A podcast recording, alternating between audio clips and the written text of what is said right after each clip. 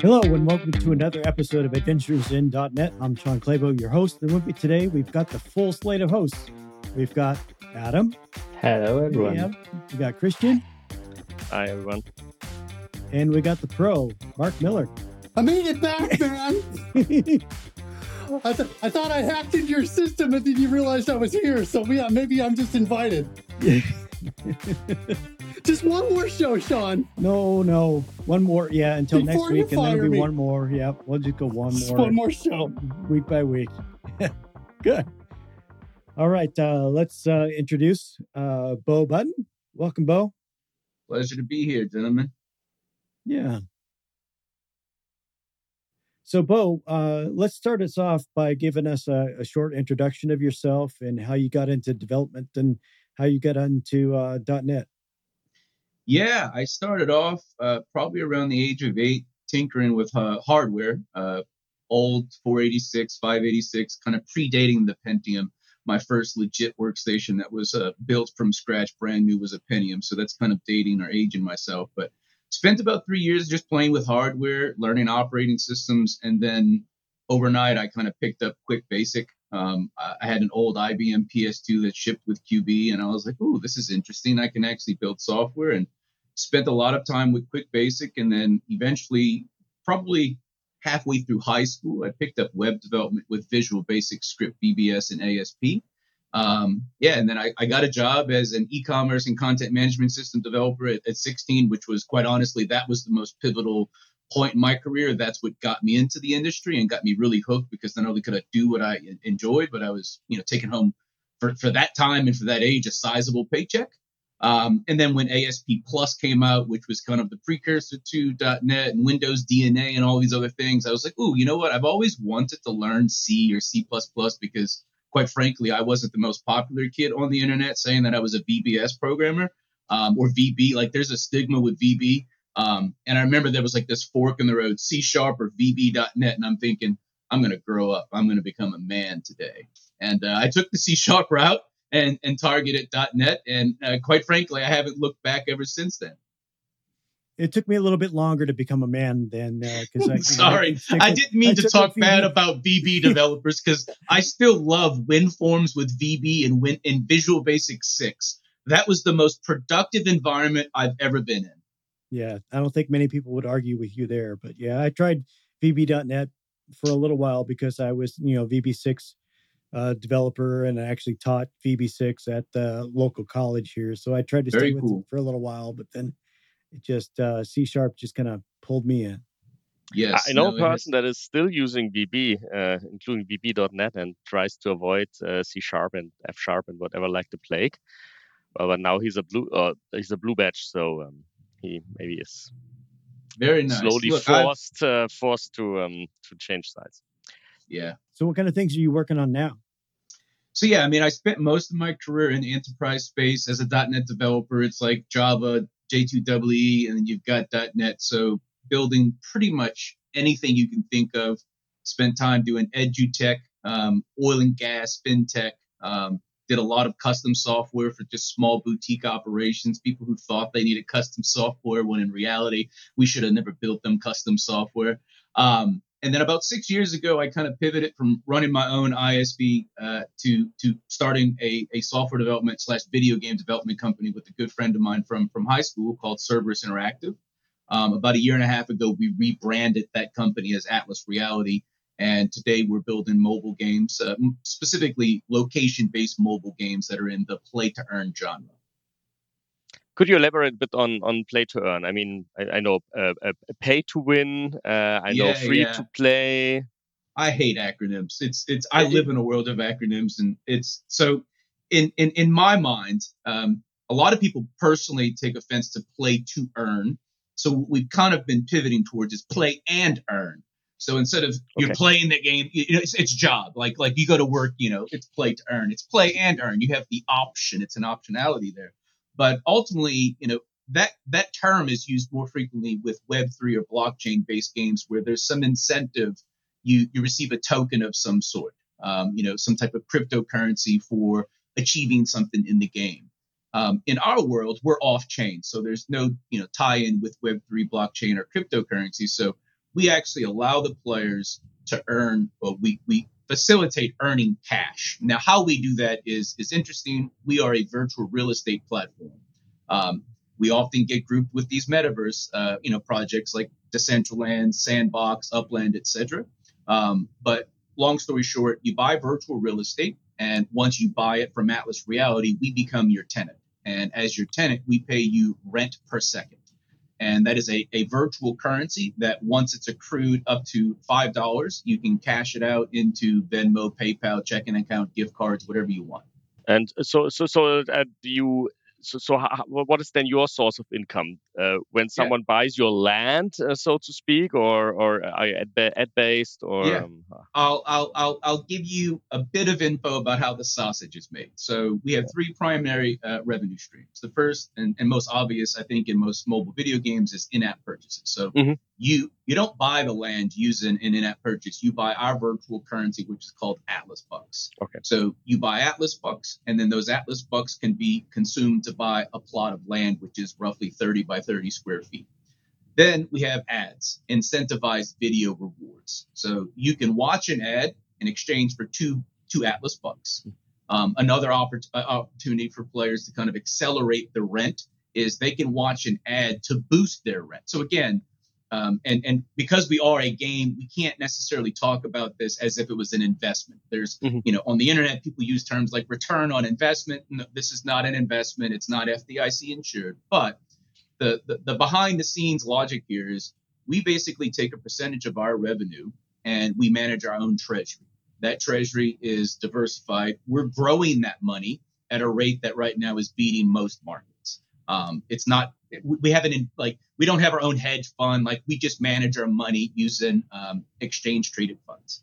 And we're able to grow it at a rate that allows us to backstop the virtual rent that we're actually giving these players. Um, and then the third way that we make money is uh, we're as of right now we're the only location based game in this genre that has nationwide deals with about 15 merchants brick and mortar merchants burger king jamba juice auntie anne's pretzels popeye's fried chicken um, our business development team has gone out. We have contract with these contracts with these brands where we offer in-game missions that incentivize you to go to a brick and mortar and spend money. And because of our contract and relationships with Visa and MasterCard, we actually sit on top of their loyalty program rails.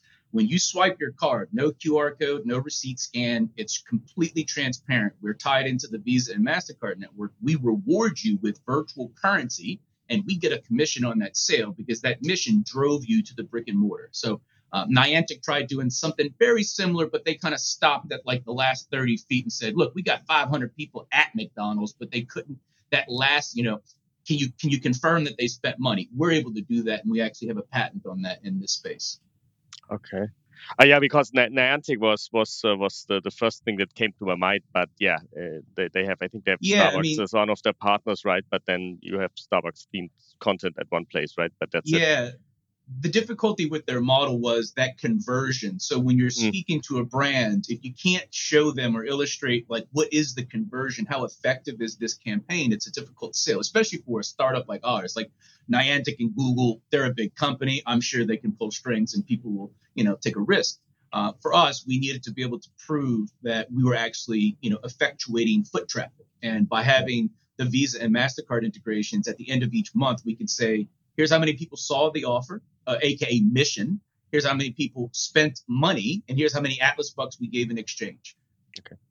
So, so would I need to, to register my, my credit card with you so that it you can make that connection? That's correct. Yes. So okay. both both Visa and Mastercard they basically tokenize these credit cards. We mm-hmm. don't accept the, the, expiration date. We don't accept the CVV2. All we need is a 16 digit uh, card number. Mm-hmm. We then reach out to both of them. They're they're engineered very differently, despite solving the same problem. The engineers were very clearly on different you know sides of the globe or whatever. But um, they they tokenize it. We get that token, and then in essence, we get a webhook. There's a webhook whenever you use that mm. card at a participating merchant that says this card was used at this merchant, and this is how much money was spent, and that's how we're able to trigger push notifications and rewards and all of that. Oh, great! I've seen something kind of similar. Sorry, sorry, Mark. Uh, I've I've seen something kind of similar. I think in the in the UK once with a coffee chain that was then also tied to a rewards program that was So- not the coffee chain's reward program, but but a different one, right? Yeah, And I always, it always amazed me uh, how and and and and uh, whether that's possible at all, right? But uh, yeah, the the way you describe it, I think it's makes- definitely makes sense. possible and Yeah. we acquired this technology from a company that was basically doing what you just said it was a third party they Mm-hmm. had built out this uh, platform for restaurants to, to, to fill seats in their off-peak hours and because they were actually doing cash back like they were giving people refunds it Mm. was hard for them to sustain it for us it's virtual currency so we can do whatever so sorry mark i spoke over you i know you had something to say No, I'm curious. How does the patent protect you? You said you have a patent in here, and I'm and I'm I'm trying to figure out where it hooks in to Visa and Mastercard's service Yep. that they're giving you. So in the patent, we don't mention Visa and MasterCard. It's the process patent as it relates to a video game offering missions with brick and mortar incentives. Um, it's there's several layers of the patent. Um, now, have we actually had to use to or defend the patent? No. Um, I'm personally, and my my partner Sami will probably kill me for uh, saying this. I am not a fan of patents. Um, but from our investors' perspective, it was something that we needed to We've held the patent for about three years. Um, our first game, Atlas Empires, which is not a play to earn game, leveraged this same technology as well. So that's when we actually took it upon ourselves to get it patented. Um, but if you wanted to know precisely how it protects us, um, I'd have to pull in one of our attorneys because they're the ones that can read you the patent application. Because I can tell you right now, in the patent application, we had to define what a computer network was, what a computer was, and I'm like, dude, this is nuts.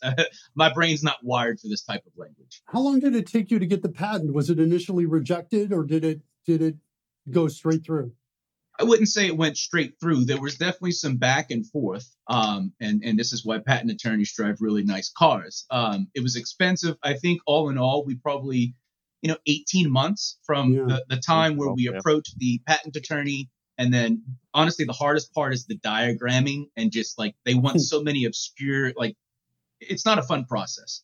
Yeah, I know. Okay, I'm with you, hundred percent. So now when you have patent and you really did all your like you know you have all the know-how, do you know other companies in the like your industry or close proximity that are trying to reinvent the wheel or are doing something similar to like work around your patent?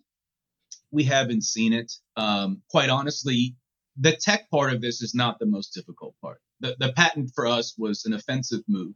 Um, the real difficult part is getting the brands. Um, as a startup, getting in front of a brand, you know, we had in, in the first game, we had very few users. We just launched the game. We acquired this company. It was a stock, you know, it wasn't like we, we wrote a giant check. There was no money to write a giant check. It was basically an all stock offer for a company that wasn't doing so well. But uh, getting the brands on board um, was very difficult. And what we had to do is leverage some previous relationships we'd established in other ventures for people who were in the quick service, you know, the food industry, bring them on as advisors, uh, advisors rather. And we built out kind of this advisor-based uh, business development team. And they're they're going to conferences, meeting with brands. So like I'm sure there's somebody thinking about doing something like this, but quite frankly, you know, you can go sign up for the Visa API or the Mastercard SDK or uh, API and probably build something very similar.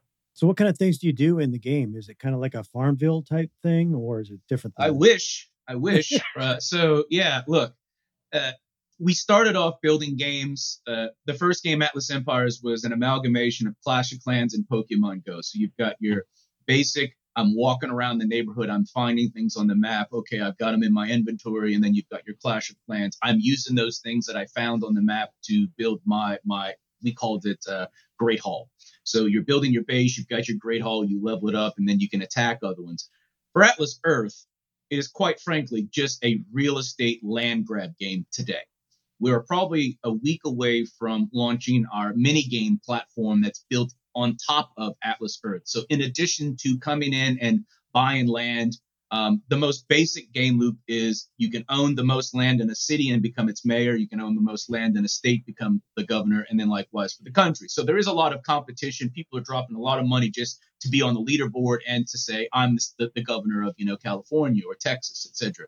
Some of them are using them. Uh, we show their profile picture and their username for, for political statements, etc. You know, free speech, let it be. Um, but uh, there really isn't much else right now in Atlas Earth that you can do, and that's why we've been focusing on our mini game platform to drive people to come back for for reasons other than I, I want to increase my rent per second to watch ads.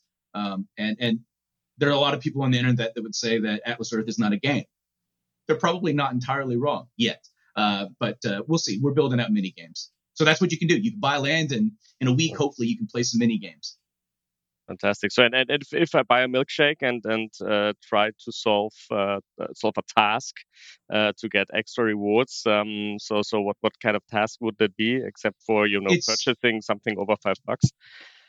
Yeah, there's there's no task. So yeah. basically, okay. once you've enrolled your card, we show a list of merchants within a 30 mile radius of where you are physically in uh, the world or on the map.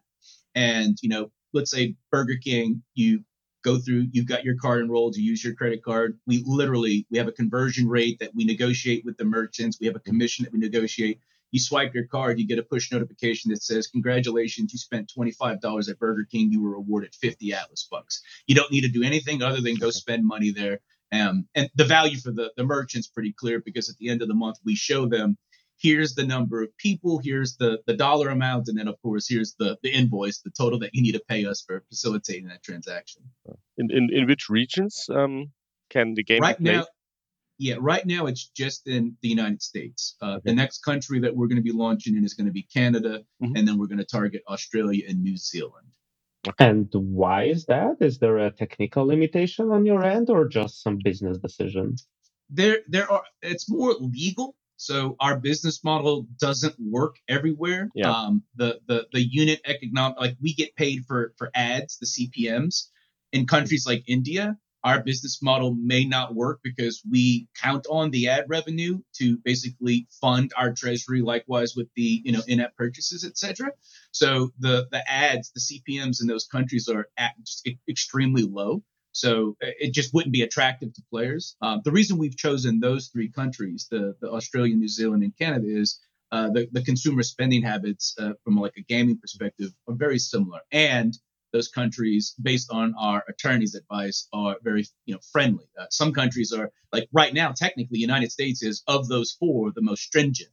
Uh, Australia and New Zealand, like they're just like screw it. We, not that they don't care. I'm sure there's some rules somewhere, but they're a lot more relaxed than the United States. And for the end users, I presume, but just want to make it clear, are there any taxation issues with playing this game?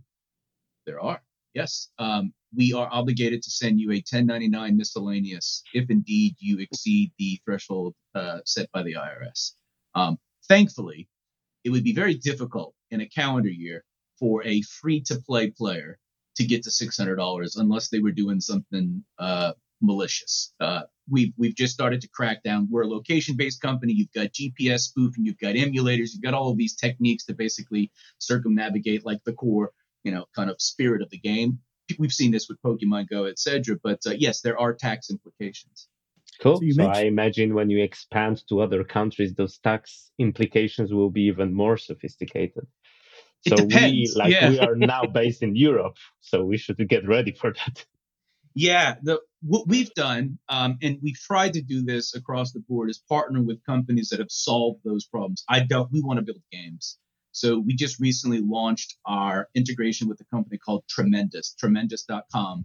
So uh, we were previously paying people out via PayPal, uh, directly to PayPal, and that was a nightmare. Additionally, if you had a foreign PayPal account, there were fees, and just it was a nightmare. So Tremendous has built out this uh, basic uh, a rewards platform where you can send somebody a link with a five dollar reward, and they can choose how they receive that money, and it is uh, internationally or localized. So, you know, in a specific country that's not the United States, don't show them the ACH option because in you know Europe, I'm sure you guys have something that's equivalent, but it's not the automated clearinghouse, etc. But we're also trying to find partners to help us with the taxation side of things to to maintain compliance. So we'll have a trigger that says, okay, if this player is in this country and they exceed this amount of money, we're going to, we'll give you the data. And at the end of the year, you can help us do the reconciliation. But we haven't even entertained or looked at Europe yet.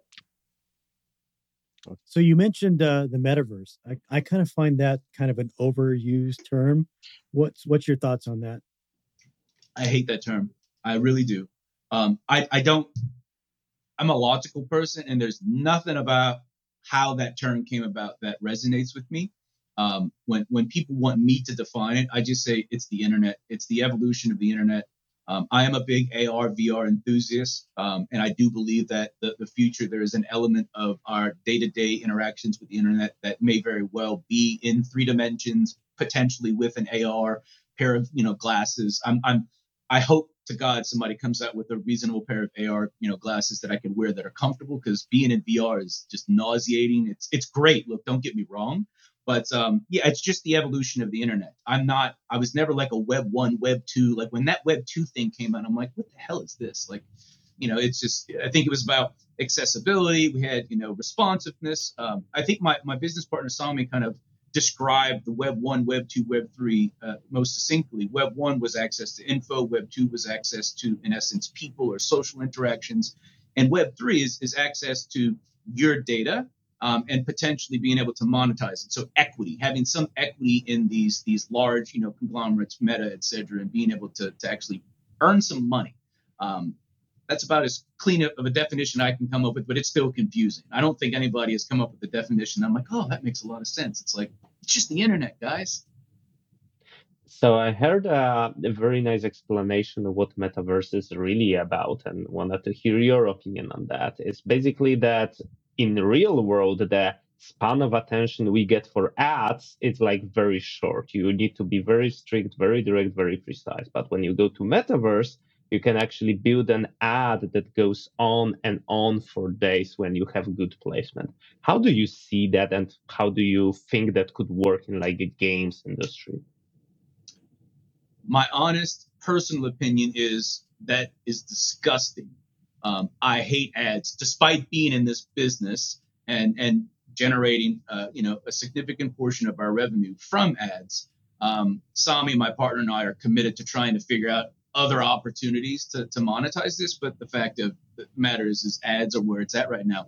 I, I actually I like that explanation because it's an experience, um, and I do think for some consumers, uh, you know, if you're imagining yourself, you know, shopping, you can use the you know Amazon, you know, Whole Foods mobile app, you're looking at a list, you're look if you so desire to walk down a virtual aisle and be completely immersed in a virtual grocery store and have little mini games, so be it. Uh, I'm not the guy that's going to be doing that. I'm the guy that just likes to yell things out to the home assistant and say, hey, you know, ship me something and it shows up two days later. But that makes a lot of sense. Uh, but that's probably coming from like, that's the ad and marketing side of the internet. And I, am not a big fan of that. Uh, obviously, we wouldn't be here without it. We have to market the game, we have to acquire users, etc. I don't have a solution. I'm just saying there's something really just slimy about it all. Cool, sounds good. And when it comes to metaverse, and you mentioned Web 1.0, 2.0, 3.0, do you think that this whole metaverse is just virtual reality with like smart Googles, let's call it then? But do we should we expect some completely new devices coming on that will really catch attention and be hypeful? Oof. Um, I don't think that the, the future of the internet is going to require custom hardware. I do believe what's going to win this race is a open web-based standards. So, you know, I'm a big fan of OpenXR. Um, I'm a Web3, you know, when it comes to not Web3, forgive me, open standards. Uh, the, I, I just don't see it. I, I, maybe it is in 10, 15 years. Um, in regards to new devices, I would gladly volunteer for an implant, and that's not even a joke. uh, I wear glasses. I, I am look. I, have seen what they're doing. Uh, I forget the company that Elon Musk is involved in. There's a whole lot of uh, Neuralink. Yes, yes. Yep. And like I'm reading the pros and cons, and I'm like, wait a minute, does this say I have gigabit Ethernet embedded, embedded in my brain, but I might die? I'm like, ah, shit, let's go with. Excuse me, I just dropped a uh, an expletive. Sorry about that. But I'm with you. I'm with you on that, Beau. I'm ready. I'm absolutely ready.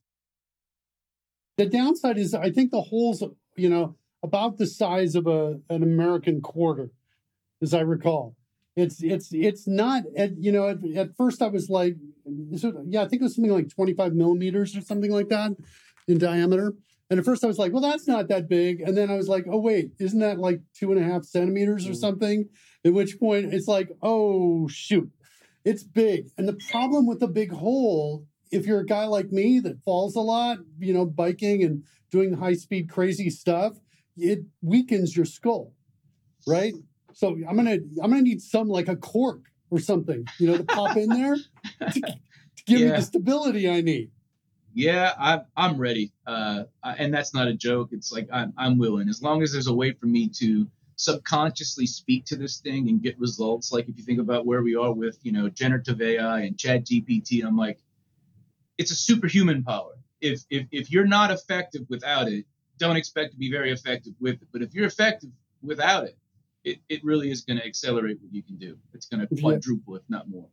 Yeah, no, I'm I'm 100% with you on that. I've actually been like I when the first professor who was the first implant that happened, you know, for somebody who who was uh, I think paraplegic. It was uh, a, a professor at Duke University, and this was like about 20 something years ago, I think almost that the first implant went in, and it was like uh, a much bigger chip with far fewer sensors. And the what they had to do is they had to put the chip in really slowly so that it wouldn't tear the essentially the the the flesh of the brain right? So they they're putting it in incre- like over a period of hours they're pushing it down right. Small movements anyway i reached out to that guy i said hey i'm ready i'll take it i'll do it and no response back i think he might have thought i was crazy Probably but, so. but but I'm there. I'm like, you give me that thing, and uh, what am I going to do? I'm going to start writing software for me, so that I can interpret what I'm doing. I'm going to be using my brain to write software, not my hands, Yep. right? And I'll be using soft writing that software and and connecting, you know, it, and hooking it up to AI to to having it more and more intelligently understanding what I'm thinking and wanting to do. yeah a personalized model that is you in essence so you know my personality the way that i attack engineering problems i mean it's unique to me and i'd say it's probably you know a, a key contributor to my success in this industry i'd love a model where i can have like auto gpt running somewhere but like it's doing things as if it was me so i'm just getting more done it's like the the cheap version of a real clone I like it. Let's do it. Let's patent this thing. Get Yeah. your lawyers in the call. no please i don't want to diagram that i don't that that sounds like torture Yeah. So, what was uh, development of this game like? Is it all .NET? Is it Unity? Yeah, so to say that it's all .NET is is probably not entire. It's all C sharp. The way that Unity works, it's kind of 60% engineering, just prowess, like beautiful, it's incredible, and then it's like 40% black magic. The way that Unity works is just mesmerizing. Um, there's a lot of mono going on. We use something called IL2CPP, um, but we write our game in C sharp. It gets compiled, or technically on for Android, it gets compiled directly to a native APK.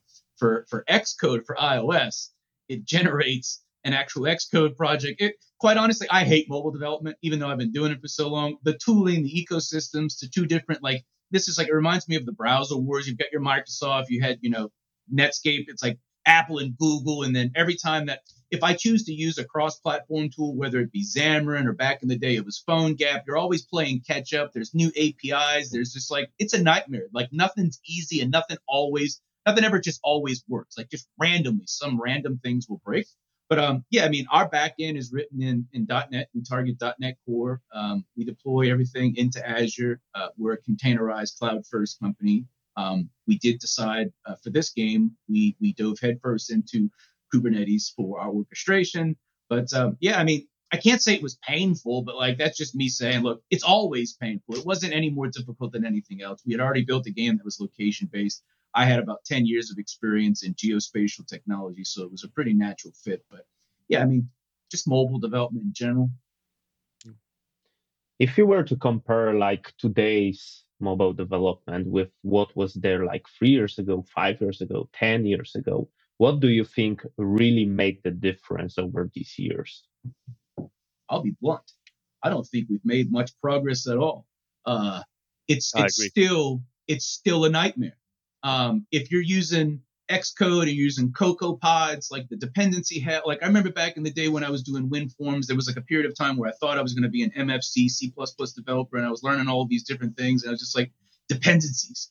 I, you can't shake it. No one's really solved that problem, uh, especially when you're dealing with cross-platform. So in Unity, just like Xamarin, I've got in essence, you know, DLL uh, imports or you know uh, an abstraction layer on top of native APIs, and they're always breaking. But I don't think we've gone very far. I mean, it has. It. I, would be foolish to say it hasn't improved to some degree, but I would have expected us to be much further along. To be quite honest. I, I agree. I agree. And I mean, um, even even even if if you use hybrid solutions, I mean, you know, PhoneGap or Cordova, they were wildly popular for a while. Now I think Cordova is still popular, but not wildly popular. I think I, I, just remember Microsoft had had an integration into Visual Studio for that, right? So that you could set up a project in Visual Studio, and that took care of all the I wouldn't say of the heavy lifting, but of the annoying parts, right? So you had like this this F5 experience. The project was set up and then was just building without you needing to install yet another dependency or configure it or install an Android emulator because that also came along. Yeah, but eventually they abandoned their their project, and I mean then. Uh, I mean, they they they were uh, a bit successful with Xamarin Forms, Maui is still a mixed bag. I'm I'm still well, thinking about how did how did Miguel de Icaza call it on on Twitter uh, like two months ago? Hopium around the the platform, which um, optimistic um, hope. Yeah, look, I, am a big fan of Miguel. I love how, how direct and blunt he is. I've, I've yeah. been following him back through his his Linux days, but yeah. Maui's cool, but it's Happy Path right now. Yeah, and, yeah. and very rarely am I building things that are Happy Path. Um, I love the concept though. Like that's what resonated with me when I saw Xamarin Forms. I was like, okay, I've got my business logic in a class library, my iOS project, my Android project, my Apple Watch project. I can share things. This sounds great. And then you hit some third party SDK that you have to use, whether it be for a QR scanner or some API. And you're like, all right, well, what do I do now? I can't do anything. Um, yeah, it's and Unity is is different. The way Unity works is very different. Um, but they're they're doing a good job quite frankly, as a game developer, not me personally, I'm not in Unity on a daily basis. I know enough just to, to rotate cubes and things like that. Uh, I, my, my background's, uh, like I said, back end and infrastructure, but uh, it's it's a it's a completely different paradigm building games, and and I didn't know that getting into this. I was just like, all right, well, let's build a game. Let's you know, let's let's drag some things onto a canvas like I was used to doing in 1999 when I was building WinForms. Uh, that it doesn't work like that at all. Yeah, yeah. I think mm-hmm. And I mean, I uh, imagine uh, our listeners may have similar actually um, ideas or, or imagination how it works. If you could like summarize then your tech stack, what do you do? What do you use in your day to day job? Tech stack, toolkit, all the things that you have. Yeah, I mean, unfortunately, as as one of the co-founders, I'm not really in like I'm the CTO and president. I I'm the one that does uh, does Jesus. There's the public school education coming out. Sorry, I'm the one who does the due diligence on tech tech related kind of endeavors. So, like for instance, finding payment processors. You know, here's a plug for Stripe, Fanboard. But the the tech that I use, I'm still a Visual Studio person. Half of our team uses Visual Studio Code. We've got one engineer who is a MacBook fanatic. He's got this machine that's got more horsepower than all of my computers I've ever owned combined. Um, but it's relatively light, quite frankly, between Git, VS Code, Visual Studio, um, Docker, of course, when you're running locally, um, and then basic Kubernetes commands to get things deployed. There really aren't, we don't have many specialized tools for the back end side of things.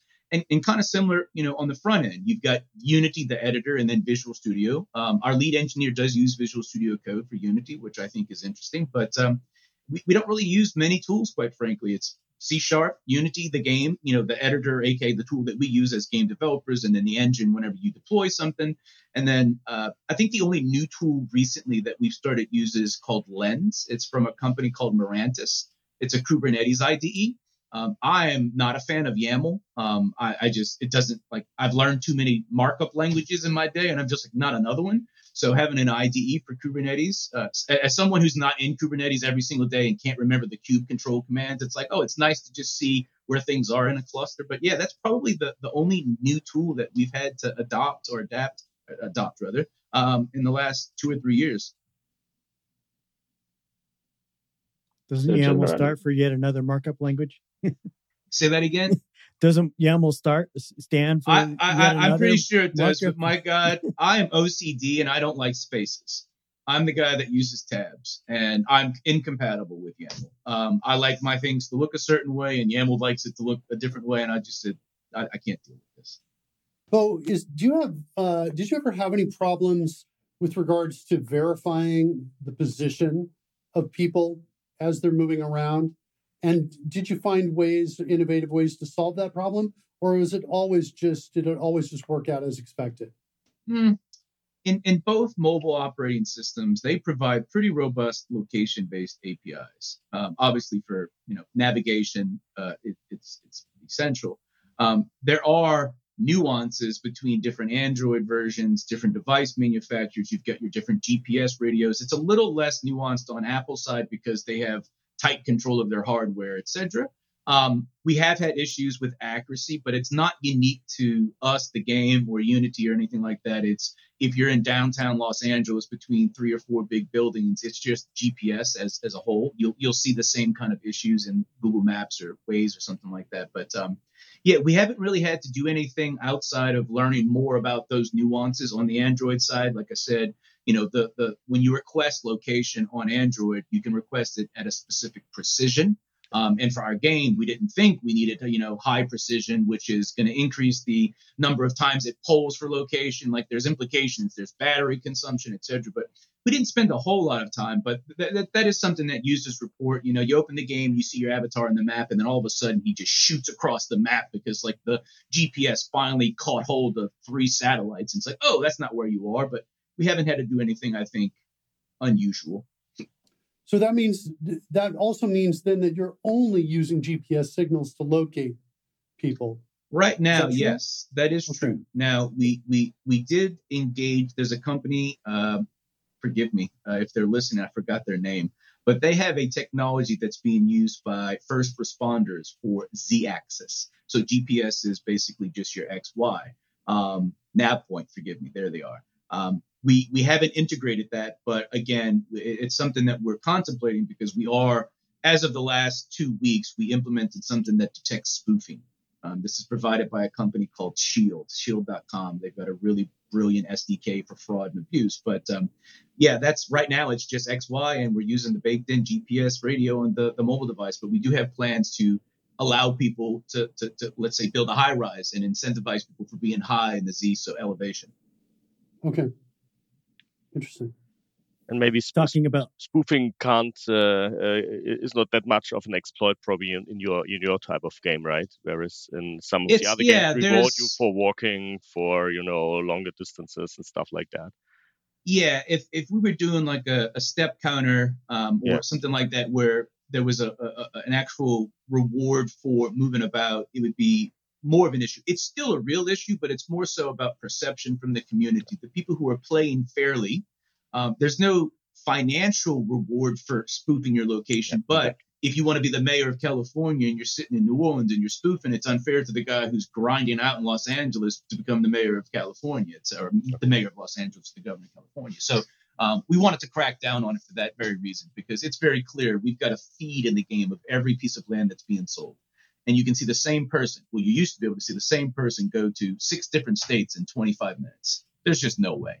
And of course, that creates negative sentiment. The community on Reddit and Discord and Facebook and TikTok, everywhere, is just like, oh, I'm playing fairly, and here's this guy flying around the country using a spoofer. So that was the motivation, you know, behind blocking those. Talking about battery usage in these games reminded me of uh, of Pokemon Go with my son, because he used to go down to the local store and buy a bunch of five dollar you know battery packs for people and they'd go to the park where all these people were playing a game and selling for 10 bucks so. that's smart look that's smart, smart, because smart. Uh, we we haven't we haven't solved that problem in our game. It's one of those things that we're aware of. But I mean, when you're polling location, I think Niantic has gotten a lot better. Um, I wish they would write a white paper and let us know what they did, or Unity would just help us out. But yeah, right now we get a handful of complaints on a daily basis about people saying that if they play our game uh, consistently throughout the day, their phone lasts uh, the last half as long. But we'll fix it one day. I've, I've got one more question um, uh, with regards to the metaverse because I think that's that's how we started uh, this this conversation, and uh, you were uh, rather hesitant with regards to the term, uh, yeah. which uh, which I which I absolutely liked, to be honest.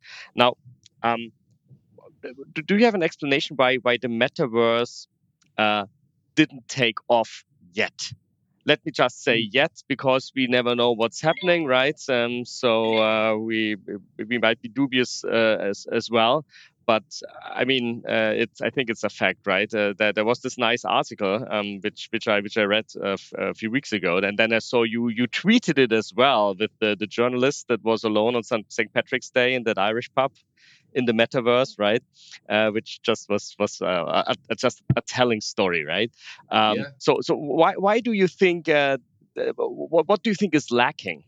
I mean, we, we probably all have our theories, right? But but what uh, since since uh, you are in that area, what would you say? What what what is lacking in a metaverse, or will it never take off, or what what do you think? Yeah, I mean, I can't say it's never going to take off, but I will not I just can't find it in my, my fabric to say that that is like the sole future. Like we're going to be in these dystopian 3D environments, you know, chatting with people. I, I think for me, honestly, the pandemic, having been removed from an office, removed from my, you know, water cooler chat, like there's nothing about being in a virtual world right now that I want. Um, like you can't replace my whiteboard. I'm a whiteboard fanatic. I love whiteboards. I love being around a table, just getting things done. Um, I, I, think it's we desire to be close, like to, to real people, and I just I, I don't. We're not going to change that anytime soon.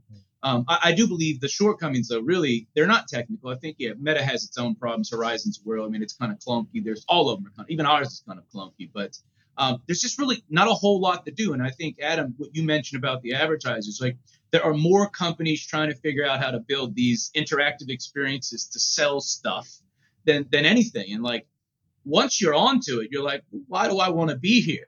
Um, I think we're ultimately going to come down, what it's going to come down to is there's some companies, a handful of them that are building these tools that allow average computer users, similar to like Roblox Studio, to build these fully immersive 3D experiences that you can share with friends by just sharing a URL. And, and, and that's like what I think the future is going to be as it relates to what people are calling the metaverse today. Not one giant completely connected world. It's going to be a bunch of smaller microverses that if you choose to join people and play, you know, games in 3D, you can. But um, I'm also I'm, I'm optimistic that it won't require VR AR. It's going to be something that allows you to play if you just have a mobile phone, etc. I don't know what the hell that looks like, but that's that's where I think it is. But I don't think I don't think it's the future. Um, I think Meta just they, they had a lot of money and it was like that's the next best thing. They obviously had a cryptocurrency uh, as well that's gone. I think Horizon you know, they have Quest, etc. So I, I, don't have a succinct answer, but uh, I don't think it's going away. I just don't think it's going to consume 100% of what we're, we're, we're seeing in regards to how we engage with the internet. Yeah, and, and the user experience uh, flaws, which uh, you hinted at, I think. Uh, anything big, that's metaverse entry, right? And blockchain, like our entire for the last six years, we've we've we've focused on top of funnel, getting users into the game, mm. and to find sticky users and everything that Web3 brings to the table just complicates that, yes. you know, and, and even if it was off chain like ours, there's still obstacles, you know, if, if, if it's 3D, like just learning how to navigate, like I am not a gamer, oddly enough. Um, I am not, even though I'm a PC, I've been writing, you know, .NET software forever. Um, people think that I'm a PC gamer instead of a console because I'm on a PC. I do not have the coordination to use the keyboard to navigate in a 3D environment. I'm a mouse jockey. So some of these experiences they're like use ASDF, and I'm like, oh man, this is like flashbacks to when I was at a LAN party in '99, and somebody was trying to teach me how to play, you know, Counter Strike or you know Rainbow Six or something. I'm like, I'm just not built for that. But uh, yeah, there there definitely are some hurdles hurdles for the user experience side of things that we need to work. And talking about like hardware here, do you think that if we have like more and more smart devices literally everywhere around us is this going to improve the state of metaverse? Do you see any like fancy smart way of using those and composing the world together? Or do you really think mobile like our mobile phone is really all we need for the metaverse? I would like to think that all we need is our mobile phone um, uh, there was an article written. It was speculation about how Apple's uh, AR headset would work. So instead of being an independent device, it was merely a display that would leverage the compute that was in your pocket. That really, I, I loved that conceptually. Um, in regards to smart devices, you know, sadly, I think the only people who are going to benefit from additional smart devices are going to be the brands, the big box retailers using beacons and trying to figure out where you are in the store to potentially have a you know XR experience that dovetails with you buying Oreos or milk or something like that. But as a consumer, uh, and, and despite me being in tech and being a fan of IoT, I hate the fact that my refrigerator has an IP address. Like I'm over it. I'm like, why are we doing this? Um, if you look like if if I open up the router at my house in Austin and look at the DHCP client list, I'm just like, how, it's two people that live in this house, and there's about 112 devices that have IP addresses, and I'm just like, this is ridiculous. This is absolutely insane. But I, I don't have any visions of what additional devices. I'm sure somebody's working on something out there that's going to blow my mind. I am a gadget geek. I will probably buy one to figure out how it works, but as of right now, I hadn't put much thought into that, honestly. Yeah, one thought I had um, some time back is like with all those voice assistants and the, the generally smart AI with ChatGPT like being in a top place now, if we had more of these devices, then probably just interaction of the world would be changed like significantly, right? For instance, why do I need to keep my own voice assistant of whatever kind, whether it's like Siri, Google, or whatnot? Why do I need to carry it on with me instead of just walking to the room when where there is like generic standardized voice assistant that in some way figures out who I am and knows what to tell me when I ask, Hey, how do I get back home? Right. So this is what I see. I just don't see it yet in metaverse, but I think that could be one of the directions. I would rather that direction than this virtual direction. Um, I'm a home automation buff and I'm a, a, voice assistant fanatic. I've got a few in the house here. I like to experiment, so I have to remember what room I'm in. So I have to talk to Amazon or Google or, or Apple. But um, I, I, I, agree. I, I think I'm, I'm I'm not sure about the omnipresent, like generic. I don't know how that would work, but uh, as I mentioned, and I think Mark agreed, the implant that I want in, in, in my fantasy is something that allows me to use my inner monologues. I don't want to move. I don't want to move my mouth. Um, and there's companies that have built out these microphones that basically they they listen to your uh, skeletal vibrations, intramuscular vibrations, where you can just literally like when you're you know talking under your breath about somebody, just like you know, hey, I want to do. If I had that voice assistant with probably something like Alexa integrated with ChatGPT, so I can just passively ask myself and have it go out. I can get a lot more done. I spend a lot of time searching things. That's really what I want. But I would rather that type of experience in my house, in a store, than in a virtual world. That's just me. Yeah, it's great. I love it. I'm actually building a chat GPT coding assistant that I'm kind of in the middle of doing right now uh, and I'm and I'm actually it's it's really interesting.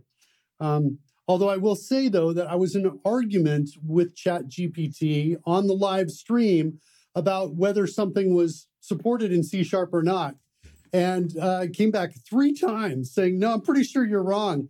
And Chat GPT kept telling me I was wrong, and I and everybody watching the stream still all agree. We all are on the same page that Chat GPT was wrong. And this, this idea of hallucin- hallucinations, right? Or when it writes reports for you, it puts in, you know, citations that are completely ficti- fictitious. That I've might pick up, yeah. And so this, there is a a strong hallucination hallucination kind of component to, to parts of the information that are coming back. And I think that, you know, part of the trick here is if you want to at least rely on it right? For you're going to make decisions based on that information, right? Part of the trick is, I think, getting a stronger sense of the truthfulness or the accuracy of the of what's coming back. It's not enough to just have it look like it fits.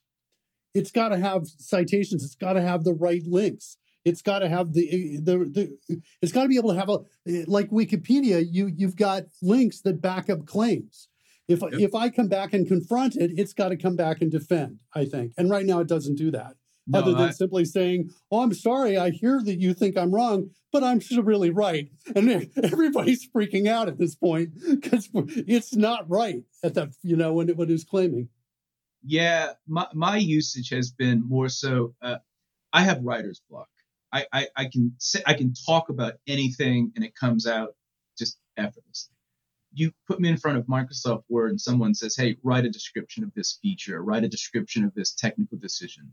I'm done. I mean, I, I, can do it on a whiteboard, but I, I can't. So I've been using Chat GPT and I've been learning there's this new kind of field of, of employer, uh, employee, employment opportunities. They're calling them prompt engineers, learning how to ask GPT what, like in a, in a very specific way to minimize the noise and potentially, I guess, the hallucinations, etc Um, I, am not an expert, but um, I've gotten much better at getting what I want for job descriptions. Um, unfortunately, I had to use it for a termination letter, and I was just like, let me just see how this is going to pan out. Wow. It was a very specific situation where someone had done something, and I just wanted to say it in a way that wasn't offensive and politically correct. I just wanted to be very kind, and I was like, can you help me? And sure enough, it did, and I'm just like, Jesus, like nice. this is insane. But uh, I yeah. haven't actually used it for software yet. I'm I'm ha- I'm hesitant. One of our game developers has played with it. Uh, there's a plugin for Unity where you can describe a level. So imagine you're building a first-person shooter and you want something that looks like, let's say, the French Quarter of New Orleans, but you don't want to go buy 300 independent models and texture them and do all that yourself. You can actually ask ChatGPT just in written text, hey, can you design this model or this this level for me? And miraculously, the 3D models now it's pulling these models from you know free online you know kind of uh, asset stores. But that in itself is very powerful, in my opinion, for pro- prototyping. I don't think you're going to ship a game with these assets, but uh, that's the only that's the, that's the extent of my technical use of it. I'm with you on that writer's block thing because I I remember in high school and college, I'd write a paper and it would come back to me and it always say more here, more here. It's like, well, if I knew you wanted more there, I would have put more there, but I thought I answered the question. yeah, I, I've never been, it, it's never been my strong suit. I mean, throughout high school, it was painful. Uh, I think they, they, I remember my English teacher telling me that I could no longer write my reports on Linus Torvalds. It was the only guy, the only, like everything I did, every single one of my reports was on this man because, you know, I loved his story. I knew a lot about Linux. I could talk about his history, his education, Helsinki. But uh, that was it. That's all I could write about was that guy. And then even through college, I, I carried it on. Okay. Um, I think we're uh, sitting pretty good on time, so we'll uh, wrap things up and and move on to picks. So uh, let's start uh, picks this week. Adam, do you want to give us your pick?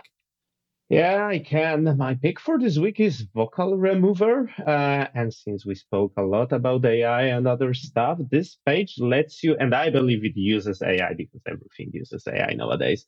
It uses AI behind the scenes to remove vocal from the song you give to it. So now if you ever wanted to find a song, you know, just the melody, get rid of the of the vocal and and singing, that's the way to go great for karaoke bars as well. Exactly. But probably right. they would need to license uh, the the audio track. Yeah. yeah, I was always curious about how some of these YouTube musicians get the tracks that like they're a drummer and they get the song without the drums in it that they play the drums or or without the guitar part. I don't know where they get all those independent tracks without those things. But so if you're a singer, you can now use this vocal remover it makes me miss the MIDI, like the period of my life in high school where I was downloading Axel Foley MIDIs. There was no vocals; it was just basic MIDI. Yeah, so I'll have to give that a try because I am an I love, especially growing up in New Orleans, there are a lot of hip hop like rap songs. I'm like, I love this beat, but my God, does he have to keep saying this? I'll have to give it a try. All right, Christian, what's your pick? Yeah, um, when we did the panelist episode two weeks ago, um, you you took my first pick, right? So uh, I picked uh, rewatching the old Indiana Jones uh, movies, and so I thought for today, since we are also talking about games, um, I uh, earlier this week uh, started playing Indiana Jones and the Fate of Atlantis again. Uh, hmm. the game came out in 1992. I played it under DOS over 30 years ago was probably the first game I completed. I was always too stupid to uh, to uh, to beat uh, Maniac Mansion because uh, well I was always trapped in in the basement right and didn't find the panel that let me out of that that uh, basement and uh, I mean uh, the the game itself I think is is is pretty legendary it's it's a point and click adventure right so younger people probably don't know what it is but believe me it's it's it's it's great fun it was really a good good game I think got a lot of lot of awards. Uh, I still have the digitized uh, five and a quarter inch uh, discs. Uh, when when I bought the game back then. Um, but I was thrilled to see that it's now also on Steam and probably on other platforms as well for uh, very low nominal fee. Uh, great fun playing. Um, I think I'm I'm halfway through and um, probably I'll, I'll, beat it over the weekend. Mark, what's your pick? Uh, well, you know, I was talking earlier about the uh, the programming assistant that I'm building. Um, one of the components of that is being able to talk to it and say, "Hey, I need this," or "I'm looking for that this particular piece." Uh, and to make that work, I tried initially to uh, well, I wanted to see how good the built-in speech recognition in Windows was, and it turns out it really wasn't any different from how it was about 10 or 12 years ago.